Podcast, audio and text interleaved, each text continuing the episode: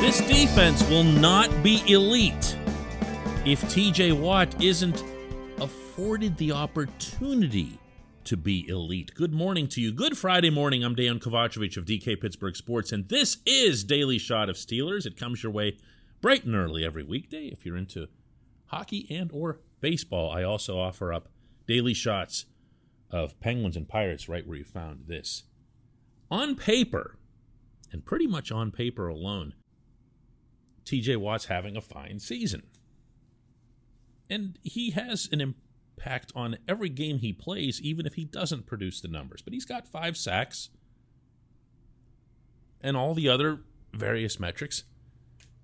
But he's not getting back there. And he knows that. He knows that.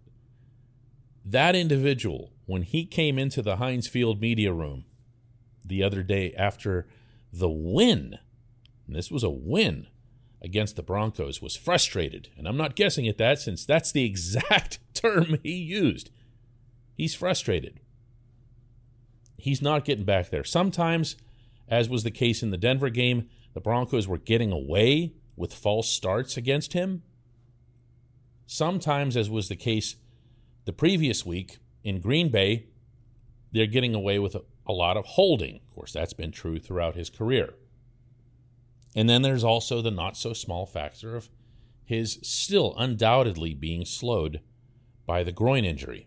Those things do not just go away with the snap of a finger. He'll need the bye week to at least come closer to being at his best. But even those aren't really the issue here. Remember how when Bud Dupree went down in the 2020 season and the immediate concern, besides the obvious, was that well, of course teams are now going to double TJ. They're going to they're going to put people in there. They're going to make sure that TJ doesn't do what he can do, the equivalent of intentionally walking the other team's best hitter. We're going to put him on base. We're going to do them a little bit of a favor by taking two people out of our system, but we're not letting him single handedly wreck us. And then the strangest thing happened. No one did it. You remember this? Like, kept waiting for the one team that was going to gimmick up TJ, and nobody really did it. I mean, there might have been the occasional chip, but there wasn't an all out, yeah, we are just erasing him from the scheme. And now they are. And now they are. The Broncos and I think this hurt them way more than it helped, kept their outstanding tight end Noah Fant in to block most of the time. I don't believe the Steelers saw that coming. Certainly not the way Mike Tomlin had talked up Fant in his press conference the Tuesday before the game. They made it sound like this was going to be a real, real big concern for them, meaning preventing his his receiving ability from hurting them. Hardly ever went out for a pass, just stayed in on TJ. Regardless, regardless, that component has to change. This portion of Daily Shot of Steelers is brought to you by Point Park University. Choose from nearly 100 career focused programs leading to bachelor's, master's, and doctoral degrees. Choose when and how you'd prefer to do that studying, whether it's at Point Park's gorgeous downtown Pittsburgh campus, whether it's online, maybe a flexible hybrid format would work best. Find out more about all of this at pointpark.edu. Here's what's got to happen because you can't just accept this if you're Tomlin, Keith Butler, and the Steelers. You can't just say, oh, well, this is okay because they're going to take their top tight end out of this equation. And we're all right with that. That's a trade off we'll happily take. No, you can't do that. TJ's ability to wreak havoc, to disrupt the offense, is a part of your own defense being elite, which the Steelers absolutely have to be in order to contend. I know, I know. We all focus on the offense and have for weeks. I'm I'm doing the same, okay? But let's remember that what won the game in Buffalo against the Bills was a defense that looked and acted elite. And you don't get that without TJ being back there. And by the way, without Minkah Fitzpatrick getting takeaways, which really needs to start happening. And by the way, with Stephon Tuitt getting healthy. And that defensive front getting back to being the best in football as it was in 2020. And without, as long as I'm at it, Devin Bush and Joe Schobert maturing into the high level of inside linebackers that you need them to be. All of these things have to work in concert. And now that you have Arthur Maulet seemingly, seemingly stepping up as their long awaited Mike Hilton 2.0, you do have other options at your disposal. You do. Who had the biggest sack of the game the other day? Yeah, it was Bush. Came in, looked pretty good, looked pretty confident getting back to Teddy Bridgewater, didn't he? That's what you need more of. I don't know that Maulet is that guy.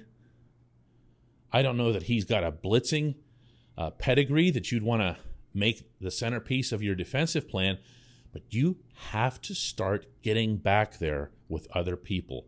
Look, I, I love what they did in Buffalo, where they kept it so simple because they could just go with a four man rush and make things happen. I thought that was awesome. It was a, a, a coordinator's dream come true. But look, the coordinator himself, Butler, acknowledged yesterday that something's got to change here. Well, we got to uh, try to attack different people as much as we can.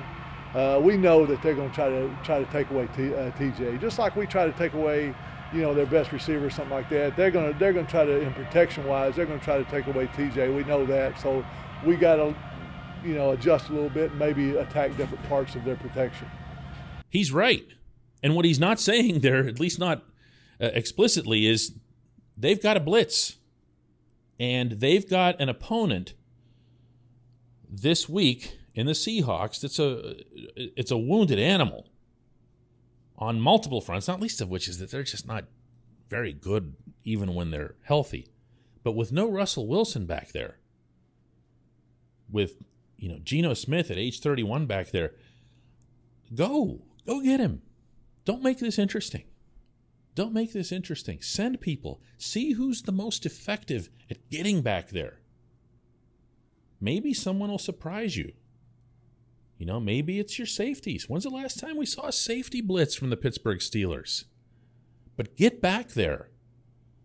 And along the way, take some of the heat off number 90 because he really, really needs to be let loose. And then after that, the bye week, he really, really needs a break to get that, to get that groin all healthy again. When we come back, just one question.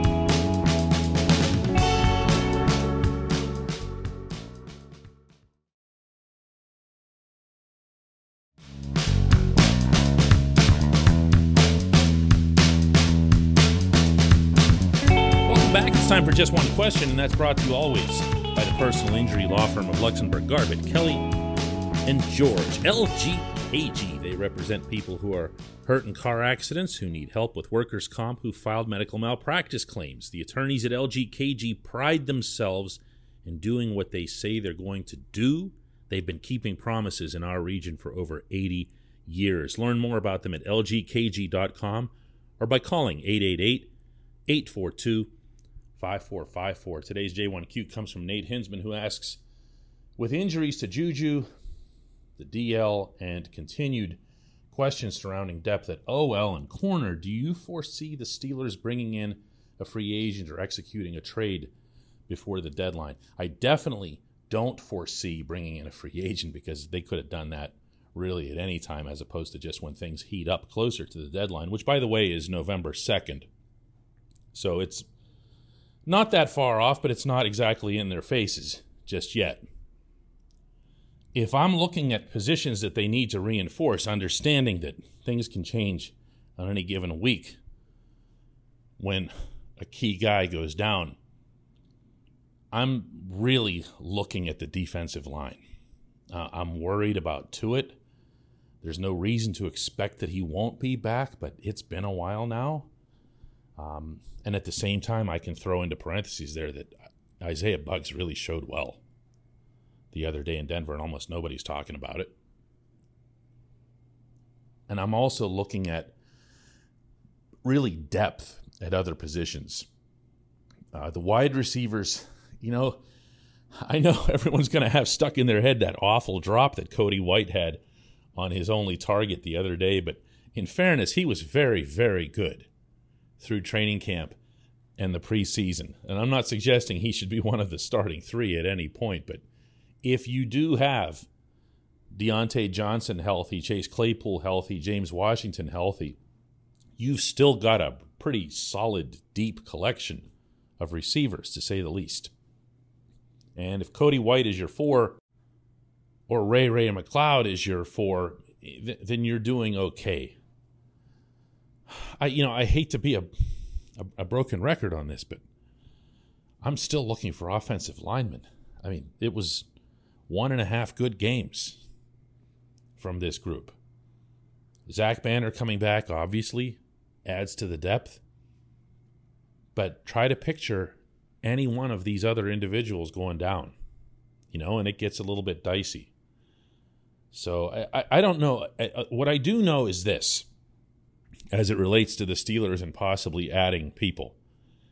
They are still, still sitting on $11 million in change in cap space in a year that they decided to bring back a 39 year old quarterback for another run at a Super Bowl. Those two things don't nicely add up. So they have the ability to bring in someone of a significant impact if they can pull off the right trade and take salary or salary cap space off someone else's hands once they've decided they're out of it. And that is a discussion that really doesn't require having a need.